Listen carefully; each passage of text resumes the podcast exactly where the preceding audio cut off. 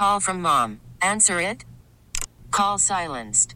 Instacart knows nothing gets between you and the game. That's why they make ordering from your couch easy. Stock up today and get all your groceries for the week delivered in as fast as 30 minutes without missing a minute of the game. You have 47 new voicemails. Download the app to get free delivery on your first three orders while supplies last. Minimum $10 per order. Additional terms apply. KMOX and your service. Welcome to the St. Louis Composting Garden Hotline. Now, Mike Miller on KMOX. Whoa. What was that? I don't know. Jiminy. That doesn't sound all dirty and muddied and everything else. No, that like- sounds very clean. Yes, it does. Very nice. When I stepped in the door, I barely recognized you. You don't have a hockey hat on. No, I had to. I, I got something I got to go to later on, so I didn't wear a hat today. Really? Yeah. Wow. Gonna do a little uh, emceeing at St. Louis University's homecoming today. You're kidding. No. Well, that sounds like fun. Yeah, it should be. Great. So get to introduce the A10 champion women's soccer team and men's basketball teams. Whoa. Yeah, so should be fun. All right. Have fun. I w- you it too. should be fun, and it sh- you know, and have fun yourself. I will. All right, great. Folks, welcome and thanks for stopping by. We'll be taking the good gardening stroll shortly. If you have questions, concerns, or comments, 314 436 7900 or 1 800 925 1120. Remember, I said last week you've got about two more weeks if you're going to put down any kind of cool season grass seed. After the mid October date, it gets less and less chance of the actual grass being able to not necessarily germinate, but to get the root system deep enough into the ground that it can handle whatever kind of weather the winter is going to bring. So, anyway, on Saturday mornings, we get together and we have a roundtable discussion on what's impacting your landscape, regardless of where it is in the front, the back, the side, or anything else. Specialty garden spaces, a taste of the tropics, get those houseplants excuse me, get those houseplants checked out because they're going to be coming inside pretty soon. So check them out. Underside of the leaf, all the stems, everything else. Also, your soils, your potting mixes. Watch out for fungus gnats because a lot of times we're bringing those things in and we don't even realize it. So uh, let's say an insecticidal soap, just drench this potting mix with that and that way you can and do it a couple days in a row because fungus gnats only live for a couple days but the eggs can lay there you know and so what you're trying to do is get all the eggs killed as they hatch. How to improve your soil what you should be doing as far as pruning and shearing and everything else those bugs and diseases and you can use the information that i'm sharing with you to help you make uh, and solidify your options with the final judgment of course on your shoulders. And this is your show, and I certainly appreciate you inviting me into your home, your car, or wherever you happen to be listening. Another very important player in this game is Alex. He's across the way. He's got all kinds of Wisconsin stuff on. I don't know, Wisconsin hat, Wisconsin shirt. So I don't know. Is that where you were last week?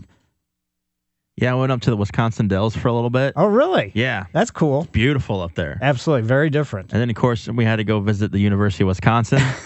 and then uh, got to go see Camp Randall, the football stadium.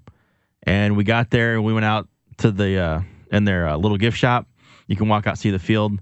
And a, a guy who works, I guess, for field operations, stadium operations, saw my son Carter, and he asked me if he wanted on the field. So he got to go on the field. You're kidding. Uh uh And Wow. then, so he ran like 15, 20 yards. I think they gave him a scholarship right then and there. So mom and dad are happy. And then we went back again, and then I got to go on the field. So that was pretty cool. So then I had to buy some Wisconsin gear. So, you Oh, know, sounds great. it's cool. All right. Glad you enjoyed it. And but folks, by the way, I'm Mike Miller. I've been hosting the Garden Hotline since 1994. And I can come to your home and do a landscape consultation if you would like. I call it a walk and talk. You can go to my website, www.mikemillerdesigns.com. On the homepage, there's my email address and phone number where I can be reached. And uh, this past, after the show today, I'm headed over to Belleville. I've written five gardening books. Two are currently available at various locations and online, and uh, other things as well. It's just been a great time for me in the outdoors with plant material. Today's Good Gardening Stroll is brought to you by St. Louis Composting, 636 861 3344. This past Monday was the first day of fall. So what I've done historically is on the week or weekend or the Saturday after, whether it's first day of fall, winter, spring, summer, whatever, I do a good gardening stroll through my landscape. And so I'm staying with the tradition. So I'm starting on the east side of our property, which back is a garden space between the garage and the alley. This space is has just exploded, or it did explode a little bit earlier, with six plus weeks of purple cone flowers. They were absolutely spectacular. Once they finish flowering, then they produce a seed, and then the purple and gold finches start showing up eating the seed. So that was fantastic. There's also some sedum acre, some uh, white uh, sweet alyssum there in various beds too. The alyssum is still in full flower. The fragrance has gone down a little bit, so that's a little bit disappointing, but that's okay. There's other beds that have that as well, the alyssum and the sedum combination. So they seem to be, uh, you know, kind of coexist pretty well. There's some self-seeded moonflowers. Wow, those things are absolutely spectacular. Moonflowers are a vine, same family as a morning glory, except they bloom at night. And the petals all the way across, it's a trumpet-shaped flower, but they're probably maybe s- close to six inches across. So, I mean, they really put on quite the show. These, and we've got some, excuse me, like I said, they were self seeded. So I was surprised when they started coming up. The only sort of bad thing about moonflowers is from the time you plant them to you start to get flowers is almost a hundred days. So it's a long time before they get mature enough to actually set flower buds. Uh, other things, the backyard, that's I have zoysia grass there. It's really still looking pretty good. I've got containers that uh, with cannas, elephant ears, begonias, dragon, dragon wing begonias, sorry, moss rose, and variety of minor summer bulbs, along with thyme and a variegated sage as well. I'm starting to dismantle all the summertime stuff and getting ready to do some of the fall types things. So today, after the show, after my appointment in Belleville, I'm going to actually take out or cut down all my cannas. I'll still have elephant ears and I'll still have some dwarf cannas, but uh, all the big tall ones are, I'm going to get rid of. Along the right underneath the Mugo pine, which is right outside our kitchen window, is uh, Japanese painted fern. I've just been amazed at how well it's actually done. And some coral bells with Palace Purple type, so they have the purplish leaves. Front door, the steps that's where I've got all kinds of pots filled with, again, wandering Jew. I've got some kaffir lilies. I've got sedum. I've got some dwarf uh, cannas in there as well, and it's it looks totally overgrown, totally crazy, and that's what I wanted it to do. Around the front, the zoysia grass in the front looks good too. I've been watering in the last couple weeks at least once a week for probably an hour, and to get that water p- to penetrate deeply. But I can see with the days getting a little bit shorter, the zoysia is headed towards dormancy, but that's fine. I mean, that's what should happen. The three sugar maple street trees underplanted with sedum and the yellow moneywort. Uh, some people call it creeping yellow creeping jenny, but I like moneywort. That's the British term for the plant. So, anyway, as I said before, hosta are still looking very good. They're just starting to turn a little bit. And I always check the underside of my hosta leaves, and I have found a couple slugs in the last couple weeks or so. So, hmm, those slugs. I keep throwing them out in the street, watching them fry, because I want to see fried slugs. Anyway, it's time for the t- sort of dismantling, as I said, of the summer show offs and getting ready to plant bulbs in these pots in various places. I'm getting my my bulbs like usual. I'm getting some daffodils and some tulips from Brightside St. Louis. So, Mike Miller, KMOX Garden Hotline, back after these messages. Welcome back to the St. Louis Composting Garden Hotline. Once again, Mike Miller on KMOX. Yes, folks, you have any questions, concerns, or comments? 314 436 7900 or 1 800 925 1120. As I was talking about uh, Zoysia lawn, I have it in the backyard and the front yard both, pretty much weed free. And this year, what I decided to do is I was not, I didn't use any kind of herbicides at all. I've been hand weeding, but man, oh man, whew, it has been a lot of weed. I didn't realize that I had that much crabgrass sneaking in and around and under all the zoysia, but I've gotten the majority of it out. The only thing I'm still seeing the as far as a w- annual warm season weed is spurge. Not a whole lot of it, but it's still popping up in places. I thought this. I mean, the zoysia is so thick that I thought there's no way that you know anything could actually get a chance to come and penetrate and then push itself up through the zoysia and everything else. But it shows you how op- opportunistic weeds actually are. So it doesn't take a necessarily a, just a lawn that's thin or weak or whatever. Even in a really pretty thick, healthy lawn, uh, you can have some weed problems. So just you know keep track of it, and now watch out for the annual cool season weeds, which they germinated mid to late August, and that's going to be the henbit, the chickweed, the annual bluegrasses, plus several others as well. So to the phones we go, and where should we start? Let's start with Mark. Mark, how are you today? Hey, good. Hey, Mike. Thanks for taking my phone call. Sure. Uh, unlike your lawn, my lawn is not weed free at this point. Um, a couple years ago, I took a soil test. I had low pH, so I followed the instructions to a T um, on administering lime, and I aerated ten days ago. I laid my lime, laid some gypsum, and I'm wondering. Does my next move need to be overseeding and composting, or do I need to give it some time to let the lime start working? No, you don't need to do that. I mean, you could go as long as you watered it in, you know, get it down in contact, but you only got about two weeks left to get the seed down. So I would say get the seed down as soon as you possibly can, and then that quarter to a half inch of compost on top. Okay. So, All right. Well, thanks. yeah, you got some work, but uh, you got to get it down. Like I said, you got to get the seed down so it can germinate, so it can get root system penetrating into the ground enough. So when we have those freeze thaw cycles, just as let's say the cold weather starts, what it does is can push newly germinated seed of any kind or young plants up out of the ground, and that ex- you know can expose them again to more damage. So that's why you got to get it done pretty quick. All right. Get it done in the next few days. All Thanks, right. man. Sounds perfect. Thanks.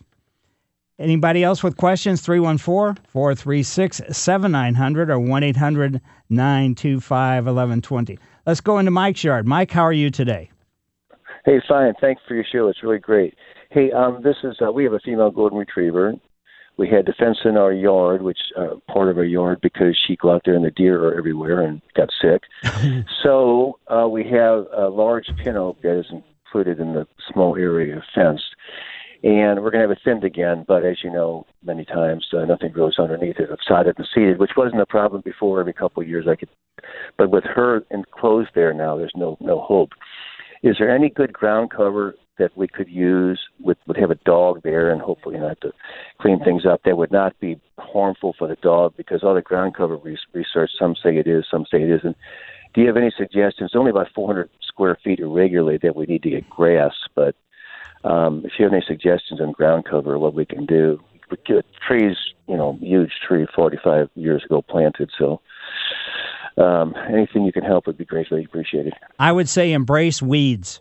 Whatever you can get to grow in there, love it, you know, take care of it. And because there's not anything else that's going to have any kind of chance or opportunity as far as a ground cover, a lawn, even shady kind of lawns, and all this other stuff. So, whatever weeds, violets, anything in there that's green that can stabilize the soil. So, every time that your dog comes in when it's rainy weather, you don't have to wash their paws off, you know, because of mud and everything else. But whatever you can get in there, so- just be lucky that you got something. So when you say weed, what do you mean? Um, I mean, obviously, weed is good. I mean, because you, you mentioned iris as a weed. Is there a weed category that is good, good weed we can get? No, I would say you're not going to be able to buy any kind of weed. Just whatever is growing in there, just be thankful it's there. And probably, you know, you may have to end up putting quite a bit of mulch down too, just kind of in general. Yeah. Well, I've got mud growing there pretty well. But, uh, I don't need that. okay, thanks. Uh, come on, you're supposed to give me an answer. Make it easier. There is no, Oh, I'm trying to be realistic. I know you are. We've been fighting this for so many years. It's just like every place we look, you turn something.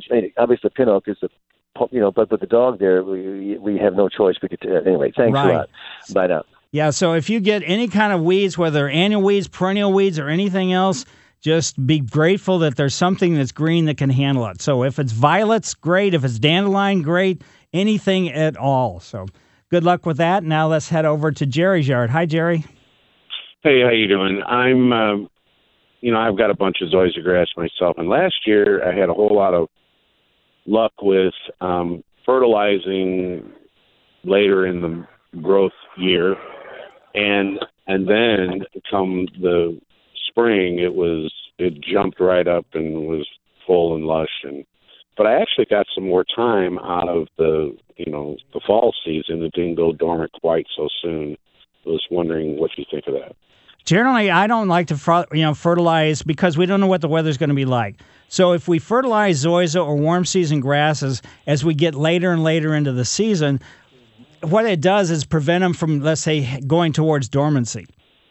Then if we get uh, really a severe cold snap real quick, it could be some major damage to your zoysia. So generally, I don't recommend fertilizing zoysia, you know, in the fall whatsoever. So the last feeding for me Okay. Is, you know, let's say March all the way through maybe last feeding in July, and that's pretty much it for the year.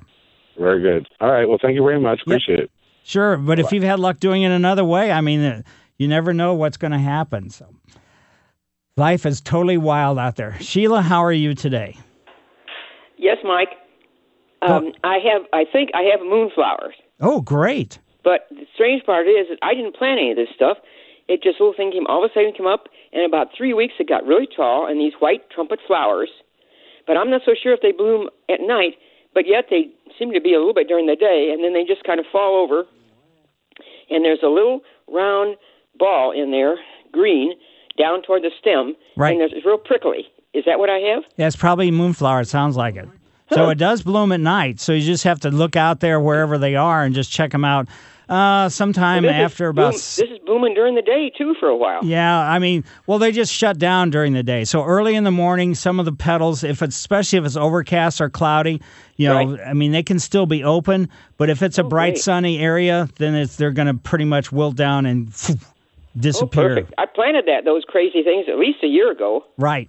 So, Oh, like I great. said, we we haven't had them for a year or so, uh, planted by me. But they apparently had self seeded, and I didn't even realize that they did. And all of a sudden, they started coming up in the front yard and the backyard, both on the once in the fence, and the other ones on trellises. But still, it is Great. absolutely striking. Yeah, I just call it my surprise flowers because I never know what's going to come up. That's okay, well, perfect. thanks for your help. Sure. Yeah, embrace whatever. you know, that's Exactly. like the gentleman I was trying to tell with the you know the pin oak and the the dog. Whatever grows there, just be You're right. grateful Keep it. anything's there. Exactly. Right. Okay, thanks again. Certainly. And now let's head over to Karen Jard. Hi, Karen. Hey, Mike, how are you this morning? Very good. Hey, we've got some large pin oaks, and back to the pin oaks. We've been noticing that um, green leaves with stems are dropping about six inches long, with about six leaves on each.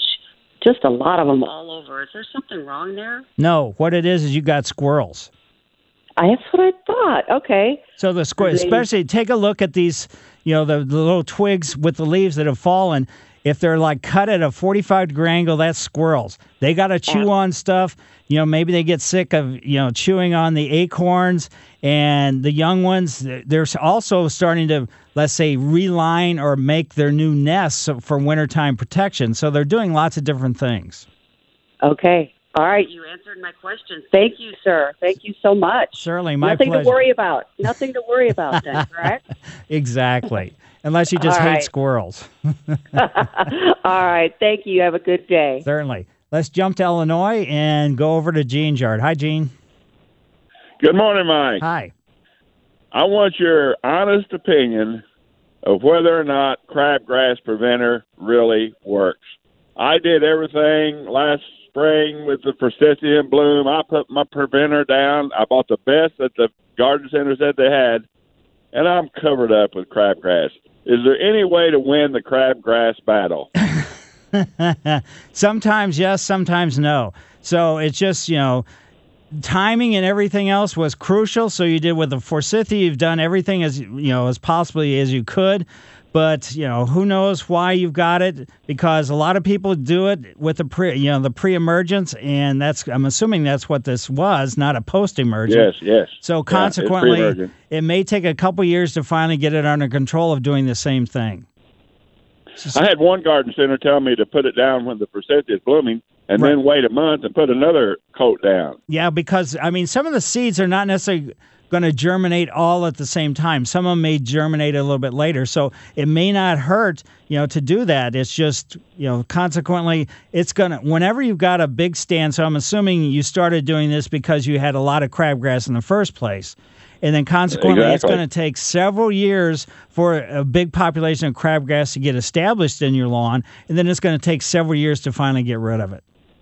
Well, here's the ultimate question: Does Mike Miller have crabgrass in his yard? I actually had some, but I, you know, as I've been, as I talked about during the Good Gardening Stroll, this year I went after it with a weeding, weeding tool. So I hand dug a bunch of it out. So even though I have thick zoysia, I still was having crabgrass in there. It was really low. Yeah, it was yeah. hiding down below the crabgrass, or I mean below the zoysia, and it ha- hadn't started flowering yet. So now I'm pretty much you know crabgrass free. But I'm sure I'm going to have some next year, even though I think I've gotten 99 point you know nine percent of it out of there. There's still going to be some seeds that are going to lay there, and the next year I'm going to have to go after it again.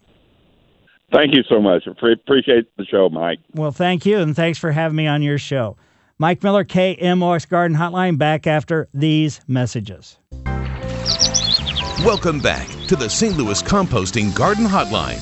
Once again, Mike Miller on KMOX. Yes, folks, questions, concerns, or comments 314 436 7900 or 1 800 925 1120. Remember, we've only had really one good rain this entire month. So, watering this time of year and through October is going to be crucial.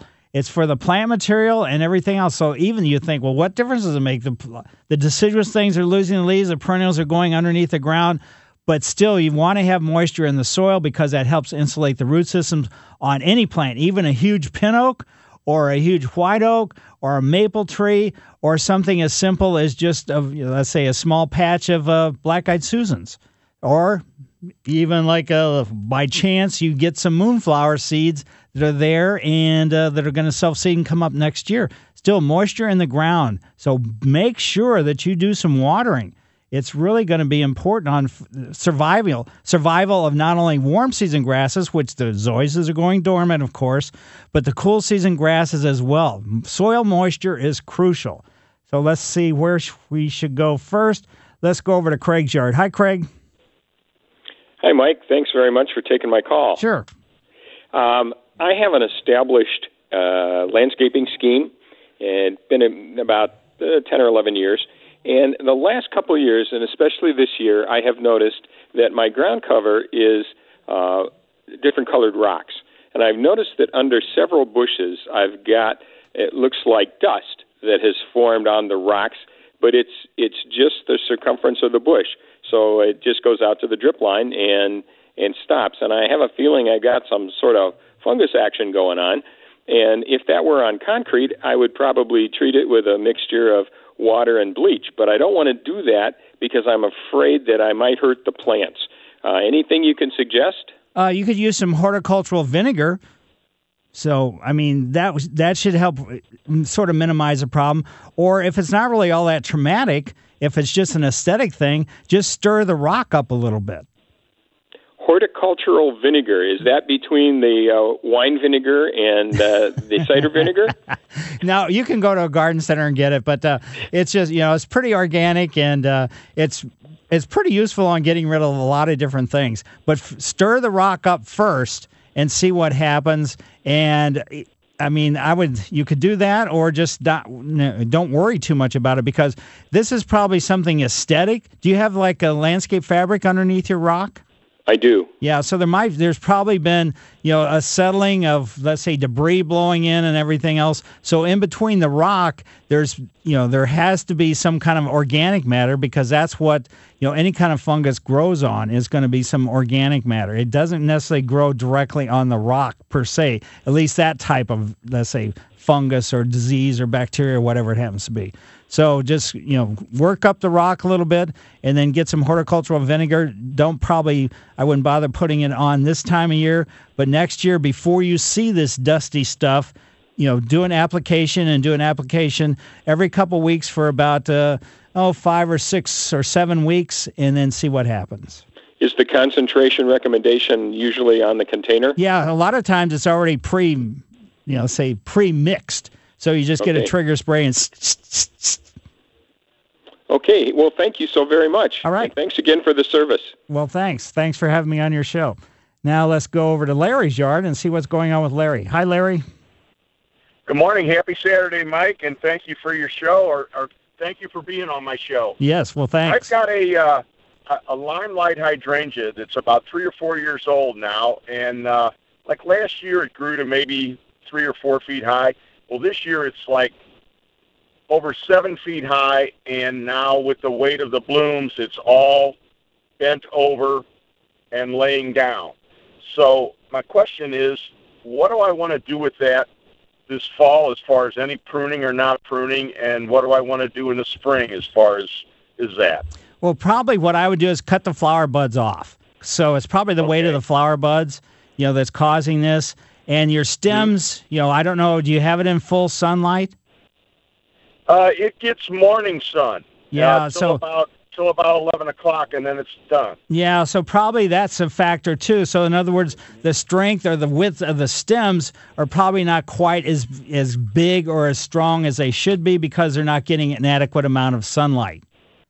Well, some of these things are like a as big around as my thumb, but like they're arched over now, and I guess they'll they'll keep that shape permanently now, or No, if you or- cut the flowers off, they should actually, you know, sort of start pulling themselves back up. okay. It'll be All a right. you know involved process, but uh, what you can do is cut the flowers off, and then also cut maybe uh, let's say a foot or so down the stem, and see if you can reduce some of the weight that way. All right, we'll do, and I want to do that this fall. Uh, yeah, you can certainly do it. You know, anytime before, because I mean, you're not going to get any more growth out of them this time of year, and you want to just get- you know get it done before the new growth begins next spring. Gotcha. Okay. Well, thank you very much, Mike. Thank you for your service. Sure. Thanks for having me on your show. Mike Miller, KMOX Garden Hotline, back after these messages. Welcome back to the St. Louis Composting Garden Hotline. Once again, Mike Miller on KMOX. I didn't even know I had a new theme song. Wow. I didn't either. It's a complete surprise to me when I got here today. I, was like, this isn't the right messages one. about stuff that uh, you know doesn't really apply, and then they're changing my song. And Like the important stuff that you need to know, like this. right, exactly. So let's head back to the phones and go and see what's going on in Gloria's yard. Hi, Gloria. How you doing? Very good. Okay, the, about the hydrangeas, you already you already answered that. But what I want to know is about these black eyed Susie. They get so tall. Can I? How can I stop them from the height? You can't. Basically, not you, re- you really can't do too much with them. You can cut them back early on when the new growth begins, but they're already getting flower buds setting at the end of the you know the branches, or I shouldn't say branches, at the end of the stems coming up out of the foliage. So when you say too tall, they're not getting any higher than your waist, are they? Like three feet usually the maximum. No, they they they not. They grow so fast. Right. I can put small ones out, and then they, they still get tall. But can I just cut them all the way down? Right now, this time of year. Oh yeah, definitely. Okay, I can cut them uh, all the way down. You and I should see know, some. You, there should be some leaves at the at the ground level, but just Yeah, cut all the lot of- stems off. maybe if I tra- transfer some of them, they won't get sold. But I, I don't like them on my front. The back is fine. and another question I wanted to ask about the grass. When you put the grass seeds and stuff down, because I got a lot of bad spots from uh, the disease. Should I put the disease stuff down first, or how I get the uh, weed and stuff out of it? Basically, the fungicides are going to be pretty much ineffective this time of year. So next year, just kind of keep in mind where you've had these fungus disease problems, and Uh-huh. go after them before you see the fungus or before you see the decline of your of your seed or of your lawn. So you got to start. The best way to get rid of a fungus or disease problem is start before you actually see it or you recognize the fact that it's happening. So when spring come, I should put it in maybe around March or something. Right, and do it f- repeatedly for a couple different times with the let's say Oh. two weeks in between. So one application is not going to solve your problem. So I knew you to do it for like every two weeks. Every two weeks for probably like four or five applications. Oh, okay, and I probably can get get rid of them. Right. And it's I got this stuff called disease X or something that they gave me. Um, yeah. I had to buy. Yeah, I would say wherever you go and shop, just tell them what you know what your problem is, and kind of go from that. Well, I did, and that's what they gave me. but what about the weeds that's in the in the yard right now? The weeds that are in the yard, if they're perennial weeds, even the herbicides this late in the season are going to become less and less and less effective. You could put an application down if you have like broadleaf weeds, like with a weed be gone or something like that, to try to help minimize them. But uh, it's not going to get rid of them. Anything, any kind of problem is going to be multiple years of staying on top of it. So it's not just going to be. Oh, okay. Yeah, it's going to be on and on and on and on. The really involved process. Yeah, because it could, you know, I have Allen Tree Service to reseed my yard, and then you know around May or something, the seeds is, I mean, the weeds and stuff. I mean, you know. So okay, I'll just try what you say. I'm gonna try what you say. Right. So- just not working with the other. yeah, just putting seed down is not going to get rid of you know a weed circumstance. And then the herbicides, you know, if they're using a broadleaf weed killer, it won't affect your your lawn seed or your lawn or your grass. It'll only affect the things that are broadleaf weeds. But if you have weeds that are narrow bladed, then it's going, to you know, and they're trying to kill those, then it is going to affect your lawn. Now say that one more time, please. Uh, just make sure that if you do put a weed killer down, that it's for broadleaf weeds, not a just general purpose that could kill grassy type weeds as well, because the grassy type weeds, the whatever kills them is going to kill your lawn at the same time. So when March comes, you put the weed seed down. I mean, the weed seed, right? Uh, you, you can. It might be a little bit early, but uh, again, it's going to be weather dependent.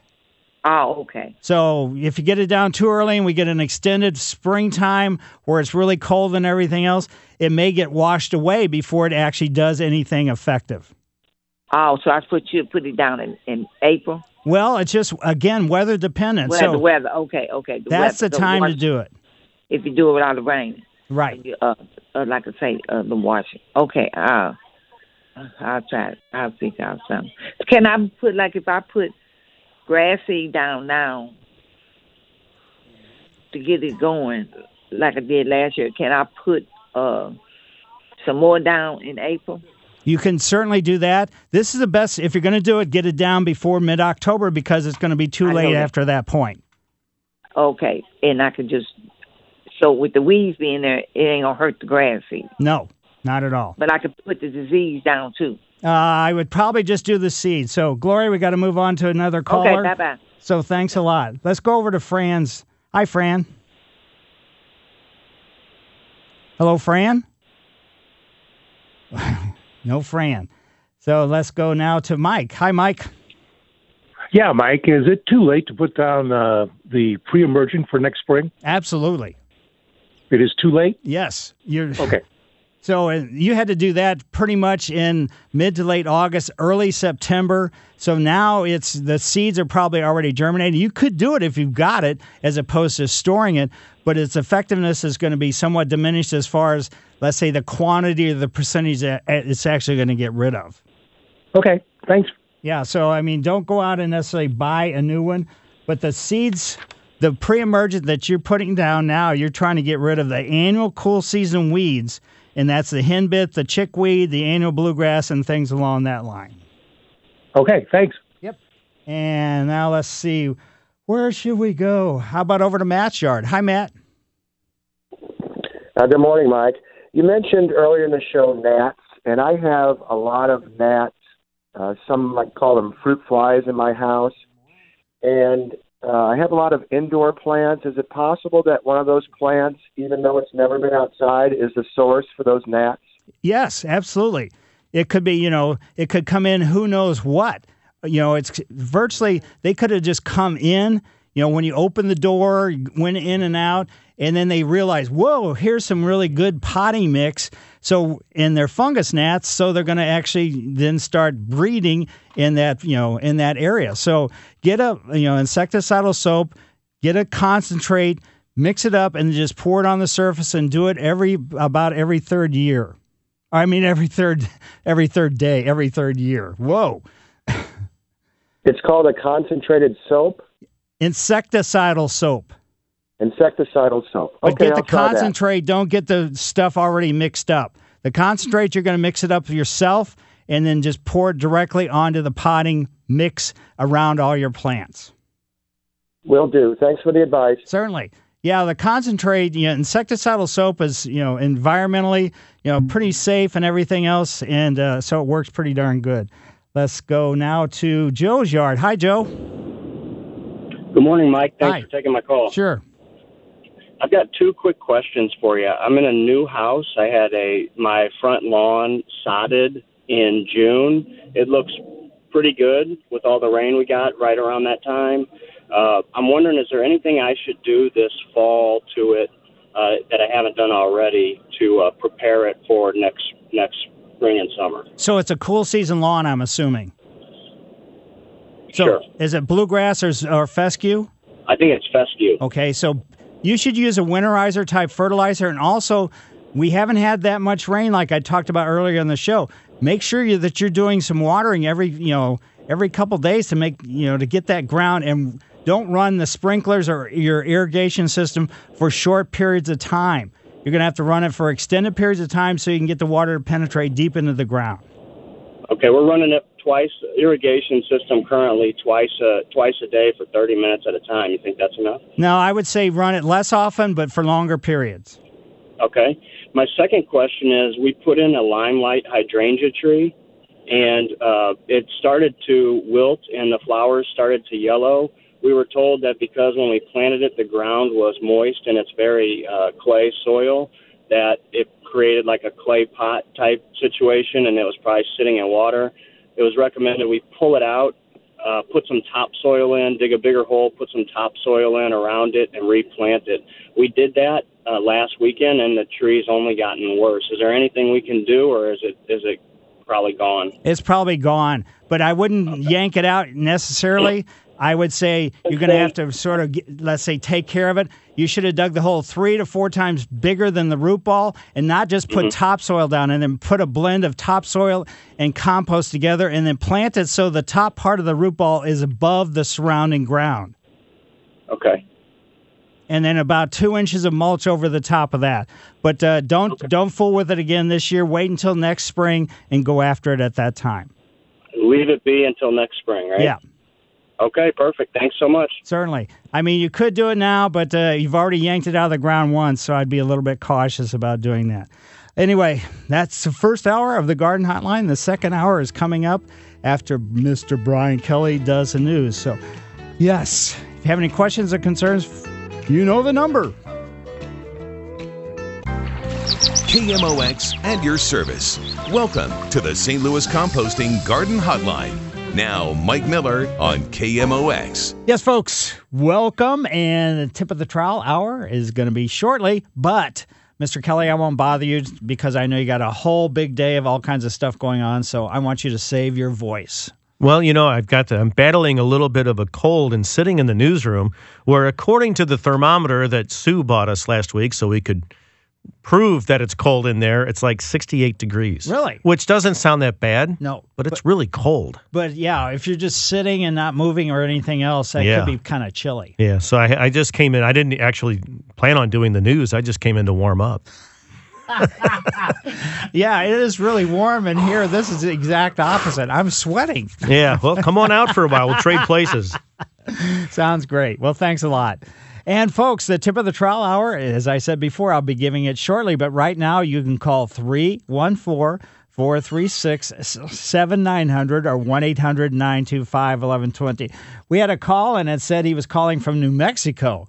Wow, our system must be totally wild because he lives in St. Louis. So, anyway, it doesn't matter. By the way, thanks for having me on your show, and we can discuss plant selection, caring, ups and downs, and all around for the annuals. You can still get you know, multiple weeks out of your annuals if you just keep, you know, keep, them, let's say, care and maintenance. So, in other words, maybe one more application of fertilizer, and uh, you know, keep them watered. And your bulbs, the summer bulbs can start coming out. And then it's a little bit early for planting the fall or spring blooming bulbs. So, in other words, the daffodils, the crocus, the tulips, and all that other stuff. Uh, wait until uh, later into October. Your ground covers, fine right now, but don't let that leaf debris build up on your ground covers. It's going to cause some really major problems. You say, well, what can I do about it? If you start raking in ground covers, you're going to tear it up. Well, set your mower as high as you possibly can and just run over and chop them chop it up as much as or bag it as much as possible. Your house plants, get them ready to come inside. They're going to need to come in probably in another couple weeks at the latest. They're they're pretty tough, so we don't know what the weather's going to be like, but that's just going to make sure that they get in and get acclimated to the environment inside. Your perennials, roses, trees, shrubs, vines, or water gardens. I'll share my thoughts, but please remember my answers, comments, and opinions is not the only garden path to take, but strictly offered to you to, let's say, maybe consider. Alex is running the board, so when you call in, all he needs to know is your first name and where you're calling from. So he doesn't need to know question or anything else. So during the week, I spend my time doing landscape consulting. And uh, today, after the show, I'm headed over to Belleville. This past week, I was at a couple different places, but one of the places I was at was in Sunset Hills. And these people just bought the house, I think it was the last, uh, a year ago, February, or I can't remember exactly when it was. But they inherited some really kind of wild and crazy things. One of them was a water garden that has really totally imploded for the most part. It's not huge, it has a waterfall and everything else. But I told them or I advised them to actually maybe consider joining or attending some of the St. Louis Water Garden Society meetings to really learn how to take care of this, you know, this scenario. It's got a lot of cattails, it has a lot of water lilies in it, but the thing is really you can see the liners really messed up and everything else, but you know, the plant societies is they always get tip of the trowels and you can really get some great information there. So as I said before, you can go to my website, mikemillerdesigns.com, the homepage, and that's where my email and phone number is. You can contact me, and I can come to your home and share some of my thoughts and ideas. And a tip of the trowel is a special recognition for individual, group, or situation that's made an impression on me. And it's brought to you by St. Louis Composting, 636 861 3344. You probably know the Butterfly House out in Faust Park. Well, October is a totally wild time at the Butterfly House. So it is transformed into the Boo, B O O T E R, Booterfly House during the entire month of October. So there's going to be all kinds of different stuff going on. And for the first time, there's going to be things. Most of it's, you know, just interactive, you know, a lot of it for kids, a lot of it for adults. You're in there with all the butterflies and everything else. But they are going to have something called Wicked Wings and Wine. And that's going to take place on Friday, October 14th, and again on Friday, October 11th. And Wicked Wings gives you a chance. You got to purchase the tickets ahead of time. But for more information on this whole month of October, which is only a couple days away, you can go to butterflyhouse.org. The Butterfly House is part of the Missouri Botanical Garden. So it is really a cool place, but October, they get totally wild and crazy. So consider getting out to the Butterfly House and either for the wings, what was that? Wicked wings and wine, or just going out there and having some fun during the days or evenings. So if you do have questions or con- concerns, 314 436 7900 or 1 800 925 1120. Uh, let's get a call in. Roger, how are you today? Hello. Hi. Hi. Uh, yeah, I'm um, going to be doing some landscaping around my home, and I'm wondering, I'm getting rid of uh, some evergreens, and I have some yucca plants that I've dug out that seem to keep coming back. What's the best way of getting rid of those? And I want to plant uh, burning bushes. What's the best time to put them in? And one other thing is, uh, I want to put in some mums that re- that come back, and I want to have to plant every year. What type are those?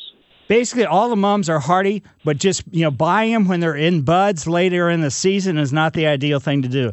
Best thing to do with the mums is get them early in the season, let's say in the springtime, and then you're going to have to pinch them back to make them bushy and thick. And that so it's going to take some care, and you're going to have to fertilize them. But if generally if you buy them right now, which you see them all over the place and they're huge, putting them in the ground, the chances of them surviving and coming back next year is going to be minimal. So okay. And then the burning bush, if they're available, this is a good time to plant. Now, also realize the burning bush, how large they get. So if you're talking about planting them close to a house or a garage or anything like that, be very cautious because they get huge. Even the dwarf one can get six feet high and six feet wide. The other oh, standard Oh. one can get eight feet by eight feet. So don't make it so you've got to spend, let's say, the mature time of this shrub get, basically pruning it to keep it from gr- overgrowing the walkway or blocking your window or whatever it happens to be. And the yuccas, they're very tough. They have a very deep root system. So if you can get down and dig as much of the root system out as you possibly can, then as soon as if you start to see some new growth coming off of what root system is left, go out there and step on it, squash it, break any of those leaves or wound them, and then put some and just take some Roundup and paint it directly onto it, and slowly but surely you'll finally get rid of them. Okay. Okay. Thank you. Yep, it's going to be an involved process. Mike Miller, KMOX's Garden Hotline, back after these messages. Welcome back to the St. Louis Composting Garden Hotline. Once again, Mike Miller on KMOX. Yes, folks, questions, concerns, or comments 314 436 7900 or 1 800 925 1120. Let's try and see if Fran's in. Hi, Fran. Hi, hi, I'm finally here. Sorry. Good morning. Hi. Um, I have a question about hostas. I'm brand new to them, and uh, I was donated some. I want to put them around a tree, but the soil there is really thin. Um, I see other people burn them up. Do you have any tips on how to do that properly? Well, you really don't want to pile up soil on the trunk of a tree, so you should just push Right. them further out till you can get some Oh. soil. I mean, so it's Okay. adequate soil. So even if it's two or three feet out, then you're just going to mulch around the outside, you know, for six or eight inches, and then mulch the, the area in between where the hostas are in the tree trunk. But don't pile, never pile soil up against the trunk of a tree. Right, that's what I was concerned about Right. because I, from a distance, it looks like it is. But okay, and then also, what can I pair with those hostas around in a berm like that? What would you recommend putting with those? It's a you know personal don't want it choice. Generally, I don't know what kind of oh. hostas they are, but maybe something like I a Japanese Japanese painted fern, which is would give you a fine texture type thing. So something along Okay. that line, or you could actually instead of putting, let's say, and originally you're probably going to put some mulch down, but you could you know think about maybe putting an evergreen ground cover like periwinkle, vinca minor, or something along that line. Oh yeah, okay, sounds great. All right, thank you so much. Yeah. Now realize the ground covers are going to start moving out beyond, let's say, the bed space that you've designated. So it may be a little bit more work. But the Japanese painted fern that works really quite well with the hostas. Does that grow taller than the hosta leaves, or is that about the same height? Uh, it depends upon what hostas. There's all kinds of things that only get like two or three inches high to ones that get. I Yeah. have one that gets about uh, 18 to 24 inches high. Wow. Okay. So, would you plant the fer- the fern closer to the tree um, than the hostas, or Personally, I like to inside ring? alternate. I do hosta, painted fern, hosta, painted fern. I do it that way. Okay. All right. Awesome. Thanks so much. Certainly. And that's just a personal choice. I like the texture. So let's head over to Joe's yard. Hi, Joe. Yes, uh, I got a problem with a vole. It's been out there all summer, and this morning I went out there and I had three big piles of dirt dug up. So how can I get rid of that mole? This is a mole that's doing that kind of damage. Voles don't dig. Voles are lazy. They use old mole tunnels. But what it is is you've got moles and the moles are eating earthworms, so getting rid of grubs won't help at all. But the piles of dirt are from where they're do- what they're doing is digging another tunnel deeper down in the ground, which would be their highway to get back to their sleeping den. So the surface tunnels that pop up, that's the ones that they that's their eating line, more or less a buffet. Then they have another series of tunnels that go down and there's no other way they can't raise the ground up, so they have to push the soil up to the surface. So that's what you're seeing. So you're just going to have to watch and see where some areas where the tunnels, surface tunnels start popping up and then get some traps and go after them that way. Thank you. Yes. So and again, voles, V O L E S, don't dig. They what they do, and they do damage to plants, unfortunately. But they use old abandoned mole tunnels. Moles really don't do damage to plants other than dehydrate the root system and things like that. But they're mainly carnivores. They eat bugs and spiders and millipedes and everything else, as well as grubs. But their main diet is earthworms. So, yeah, it's going to be a, not an easy process. So, good luck with that, Joe. And now let's go to Mick's yard. Hi, Mick. Hi, Mike. Hi. Yeah, I've got a question about uh, some house plants that I've had outside all uh, all summer. These are, uh, and I don't know the real name for them. The common name are are dragon trees. They're huge, over eight feet tall. Yikes. I, that's yeah, they are. They're they're great, great specimens. Um, I I've got a couple that I really need to repot. Can I? Is it too late to do that, or should I just add to them now? Yeah, don't do it this time of year because you're going to mess them up, and then bringing them inside is going to sort of like throw them off even a little bit more. So it could really lead to some some somewhat of a decline. So just leave them in the pot that they're in. Don't do anything at all. Just take care of them as you always do when you have you know when you bring them inside. Then next year when you start to move for, move them outside. Late April, early May, that's when you want to put them in a bigger pot. But you don't necessarily have to put them in a bigger pot. In other words, people keep putting them in bigger pots and bigger pots, and it gets hugely heavy. But consequently, you can keep them probably in the same, you know, same size pot. Just pull them out of the pot, shake some of the potting mix off. Now this is going to be, you know, next Right. April, May, and then put some new potting mix in with it, and that helps kind of control the size to a certain point. So in other words, you're sort of like Americanizing the bonsai that the Japanese do, where they have, let's say, full-size pine trees growing in a little dish about the size of a, you know, a butter dish or something. Okay. Well, the pro- the main problem is these are in, in plastic pots and they're too lightweight. They've gotten so tall the wind blows them over. Ah, So I'm going to move them into uh, clay pots, but I've I've got them tied up right now, and uh, we'll we'll just do as you suggest and wait till next year. Right. And what you can do is if you get large clay pots, is just set the plastic pot down in the clay pot and then put some gravel and rock to, you know, to add some more weight to it and leave them in that same plastic pot. Okay. Good idea. All right. Okay. Thank you, Mike. I appreciate your help. Certainly, my pleasure. And now let's go over to Doug's yard. Hi, Doug. Uh, yes, I have several questions. The first has to do with the old wives' tale that I remember growing up that there were certain nails you could drive into trees, and when you did this, you could t- kill trees this way. And uh, the other question was I have a, a shade garden. It has lots of hostas in it, but it also has lots of weeds. And uh, my dog loves to walk through this. What is a safe product to use uh, to spray to kill the weeds? I don't want to use Roundup because then my dog's going to go through it and lick or, her, her, her hide and everything. Mhm. So I need something safe for that. But the uh, the tree nails that's uh, that's the big question. The tree nails, I don't have a clue.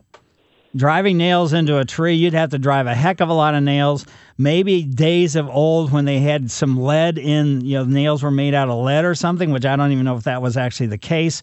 Lead could be poisonous to plant material, but just driving nails in, I can't see that killing a tree. So it yeah, may, and for for the weed control. yeah, that's going to be tough beds. because if they're broadleaf weeds, then that's what hostas are. So then, I mean, even like a let's say a safe other than like you know glyphosate or you know Roundup or something like that, uh, weed killer could impact your hosta. So you've got a really difficult circumstance with this. Well, what I plan on doing is I have uh, some uh, metal trash cans. I plan on putting those metal trash cans over the hostas while I spray the other stuff. But I need something that's safe for my dog. Yeah, I mean, you might, you know, just go online and look, but uh, the Weed Be Gone, if they're broadleaf weeds, a Weed Be Gone type product made by Scott's, I don't know if it has a, you know, any kind of thing that, you know, I mean, could certainly be impactful as far as that goes. You might try, you know, try some of that, as I talked about the, in the last hour, some of the horticultural vinegar and or go to you know go to a garden center year-round garden centers that you know that may have some organic products that wouldn't be harmful to your pet. But the horticultural vinegar you know should kill the weeds. And uh it you know if especially you know it's going to be use it and it's not going to be it's not going to drift as far as anything else. But as far as uh, you know just spraying it directly onto the weeds step on the weeds first and uh, then you have your hosta protected with you know whatever you're using piece of cardboard or a metal can or whatever it happens to be Okay. Uh, what about the Bonide products? They don't have anything along that line. Yeah, they do. I mean, you could just go online and you know just look at you know weed killers. You know, they have a lot of different you know organic products for sure. Okay. Thank you. Certainly. Good luck with that. Yeah, it's a tough situation. You know, there's no getting around it. Let's go now to Jeff's yard. Hi, Jeff.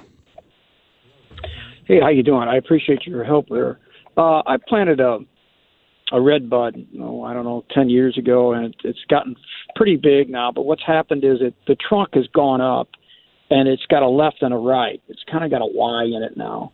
And what's happening is it's it's kind of weeping out some dark brown, black kind of, you know what I mean? It's just a shade like you see on a roof from somebody's roof. You know what I'm saying? And uh, um, what I'm concerned about is I I don't want it to because I've seen these things, and I don't want it to split all the way down to the ground. You follow me? It's about three feet up, and then it branches off.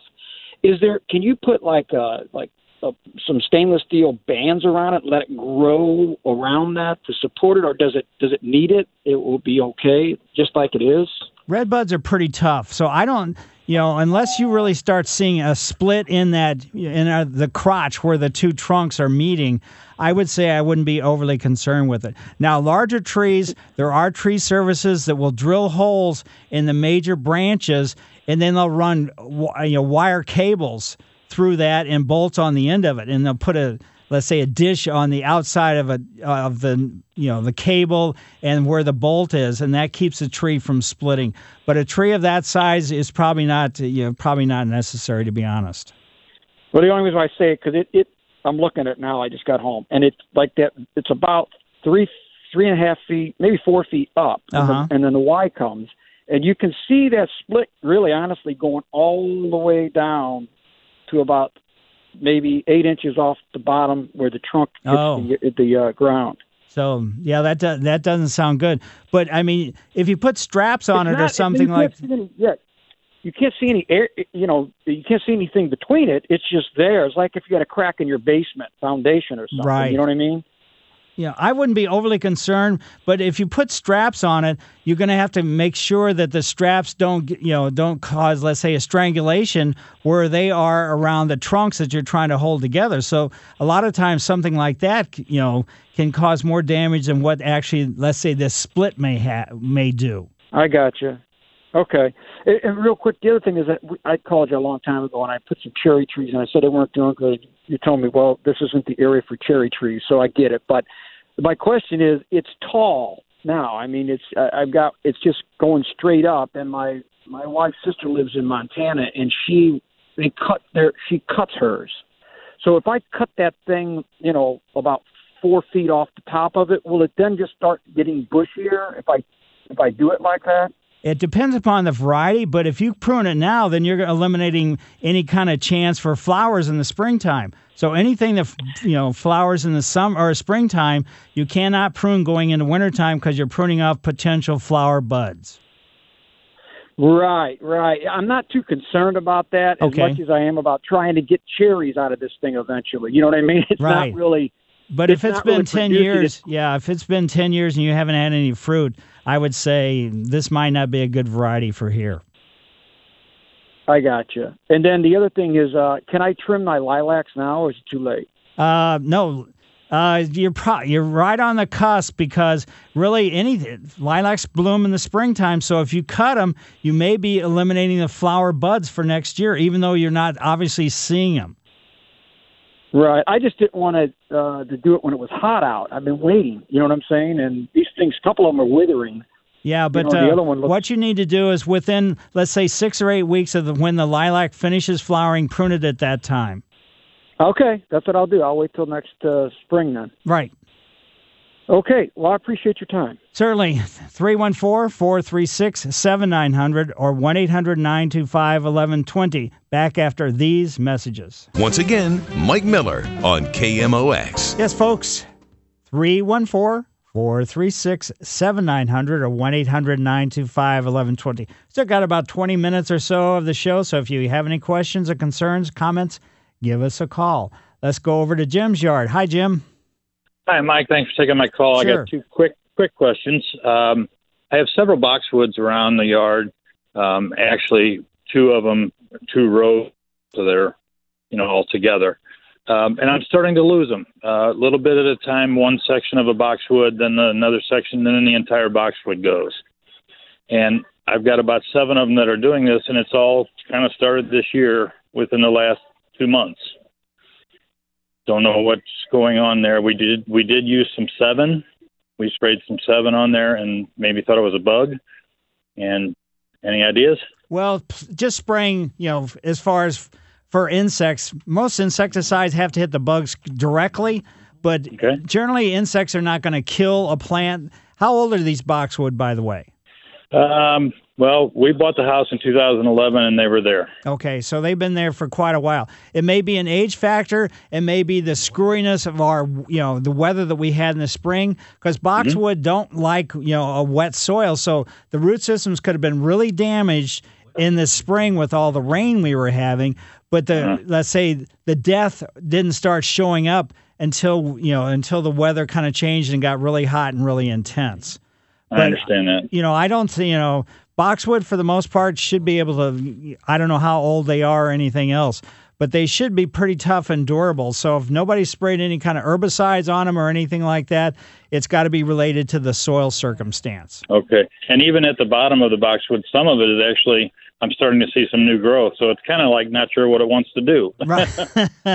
and So- usually, if there's new growth coming out of the base, that kind of means that the root system's not totally depleted, but it's going to take forever for you to get a boxwood, you know, from just some stems coming up out of the roots. Sure. Okay, that's good. And the second question I have, real quick, I have uh, uh, two. I had two large um, sweet gum trees, and I butchered them, cut them. Don't like gumballs. Um, the one is doing fine; it pushed out real nice. The other one is dying off, which is fine.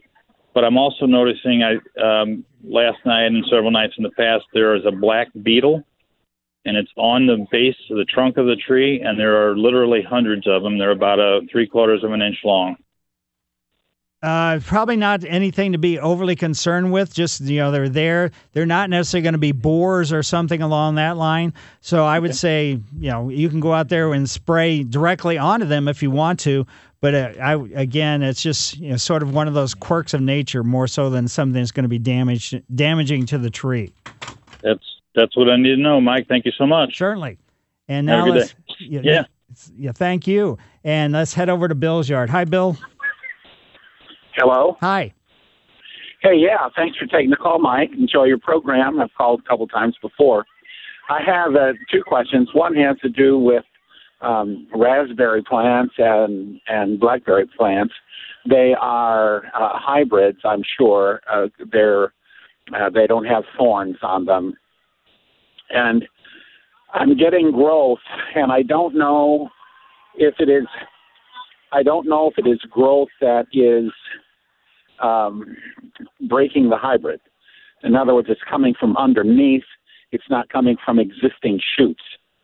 So, do I um, do I cut them back? Do I let them go? What do I do? Leave them alone because that's how blackberries and raspberries they colonize and they send out the new growth is going to come off the root system, so that's going to be below the ground. But to, to what you need to do is any of the older canes, the bigger canes, cut those down all the way to the ground and encourage the newer, you know, newer canes because they're going to be much more productive as far as the fruits go. Okay, and thank you for that. And the other is: is it too late to aerate and to work on your yard for next spring? We're talking about lawn. Yes. You got to get it done really soon by mid October. Putting grass seed down after mid October is going to be a very iffy circumstance. Okay, uh, and the thing, if I go out and rent an aerator, and um, I've I've hired it done before, and what's happened is they just they kind of once over, seed it, and they're gone. Uh, does it help if you rent an aerator and you do multiple holes in your front yard? Basically, you need to go north and south and east and west would be ideal. if you haven't had it aerated for a while, and then put the seed Okay. down. And then you know, seed starter fertilizer wouldn't hurt, but cover everything over with about a quarter to a half inch of compost. Okay. All right. Is there any other suggestions for the yard then, getting ready for the spring? Uh, basically, you got to get it done, like I said, now if you're going to put seed down. And that's about all you can really do that's going to be to the advantage of your cool season lawn. So would you go with a mixture or go with uh, uh, just a 31? No, I would go. I'd go with like a. That's K31, so that's a fescue. I would go with a fescue blend. Fescue blend. Right. Okay. I appreciate it. You're very kind. Thank you. Certainly, my pleasure. Mike Miller, KMOX Garden Hotline, back after these messages. Once again, Mike Miller on KMOX. Yes, back to the phones we go, and we're headed into Jane's yard. Hi, Jane. Hey there, Mike. I hope you can hear me. Yes, I can. Okay. First of all, I'm a rescue person. I rescue dogs, animals, any kind. And I started rescuing plants that they mark down because they're old or they're they're wilting or whatever. So I bring them home and I give them some tender care. Well, this time I bought some coleus. Mike, I have a small strip in the alley. It's like maybe six inches wide. It's a little long, maybe five, five and a half feet. So what I did, I planted them next to my privacy fence.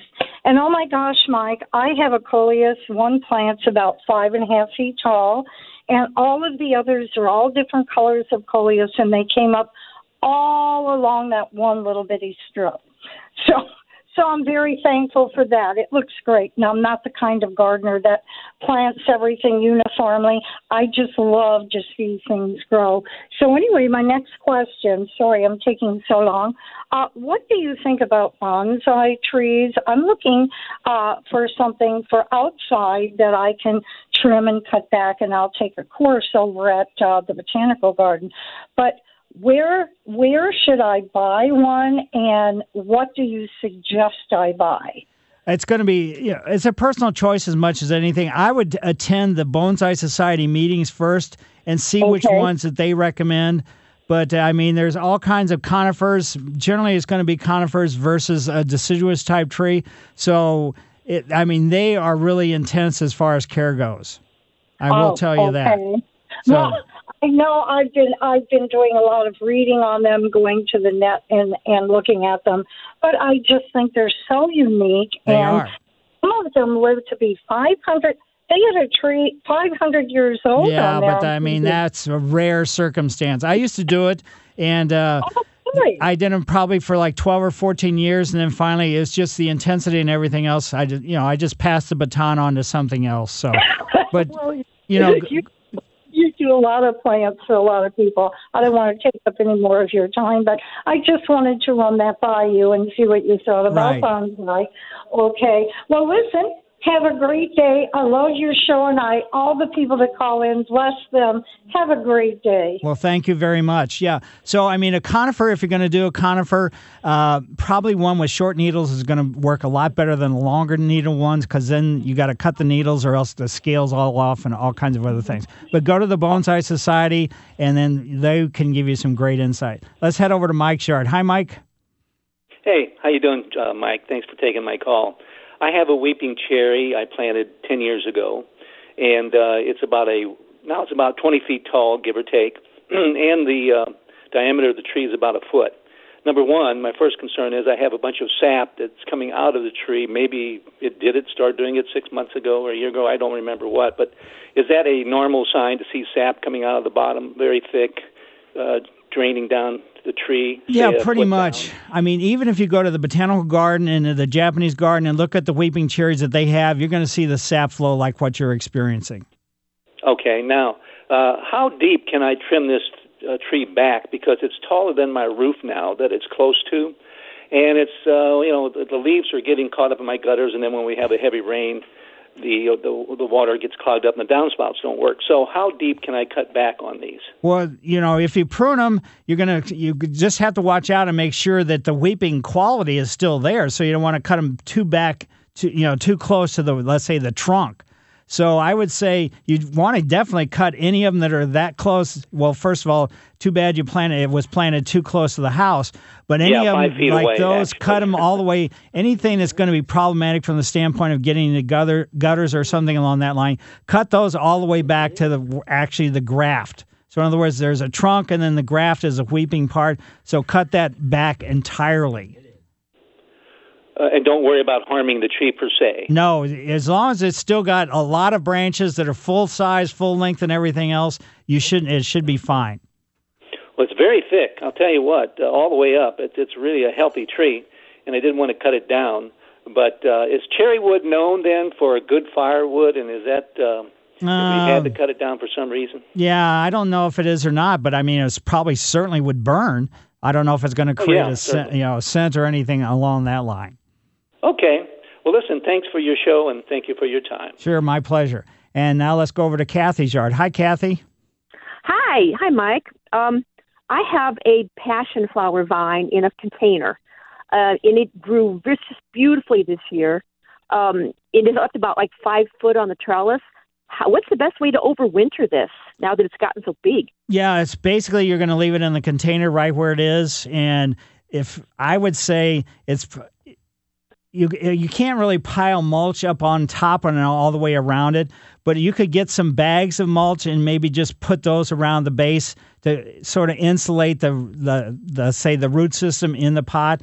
It may be tough enough that it could handle the winter regardless of without doing anything. I grow lots of things in pots and I leave my pots fully exposed, so it's just, you know, it's going to be kind of a roll of the dice. Yeah, I've been hearing different differing uh, opinions on whether or not they can survive in this in this section, um, these winters. But I have a when it was small, I always just kind of trimmed it back off its small trellis and kind of wrapped it around a ball and brought it inside. Right. But this year it grew so it grew so well, and it's still it's still growing.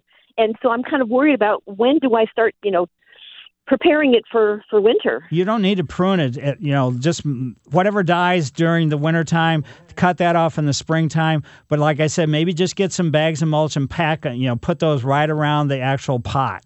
So to, Okay. And that would probably be all I'd do. That's great. That's great. Thank you so much. Certainly. And now let's head over to Sheila. Hi, Sheila. How are you? Hey, Mike. Uh, thanks for taking the call, and thanks for the tip earlier about the yard. I was thinking of aerating at the end of the of October when it got cooler, but I'm glad to know. Right. Um, my question is about Norways. I had a long garden. I, I bought this house two years ago, and it had this weedy, weedy garden that's about 10 feet by 70 feet. Huge garden. I weeded it out so many times, and then I decided to just plant four Norways. I got kind of small ones. They're maybe about three and a half feet tall. But when we decided to put, you know, cover down and then rock on top of it, um, to help with the weed situation. Uh, we sprayed the weeds several times really good, and we covered, this was in the heat of the summer, we covered the trees with plastic bags so that we wouldn't get any of the stuff on the trees. Right. And the tops of them burnt. So all four of them have about, oh, two or three or maybe four inches of burnt on the top. Can I trim that off, or should that just be left? and it'll come out in the spring or what what would you say I can do to help them? The rest of the trees look they look healthy. Yeah, any of the needles that are brown are not going to turn green. So as long as everything's healthy, I would just leave them alone. So it probably was related to weather more so than anything that you actually did. So Oh, I think it was that plastic on top of it just baking, the sun baking well, so if you left really it on more day. than just if you left it on more than 30 just a few minutes, then it's not that's not what did it. So in other words, it so just what do didn't- you Yeah. it just didn't have enough root system to pump up water, you know, to, from a healthy standpoint. So I'm sorry we're pretty much out of time, but I would say just leave them leave them alone. Don't prune anything off, and see what happens next Okay. spring. Okay, that's great. Thank you very much. Yeah, I mean because right. you you prune, you may it probably won't hurt. Mike Miller, KMOX Garden Hotline. See you next week. This episode is brought to you by Progressive Insurance. Whether you love true crime or comedy, celebrity interviews or news, you call the shots on what's in your podcast queue. And guess what?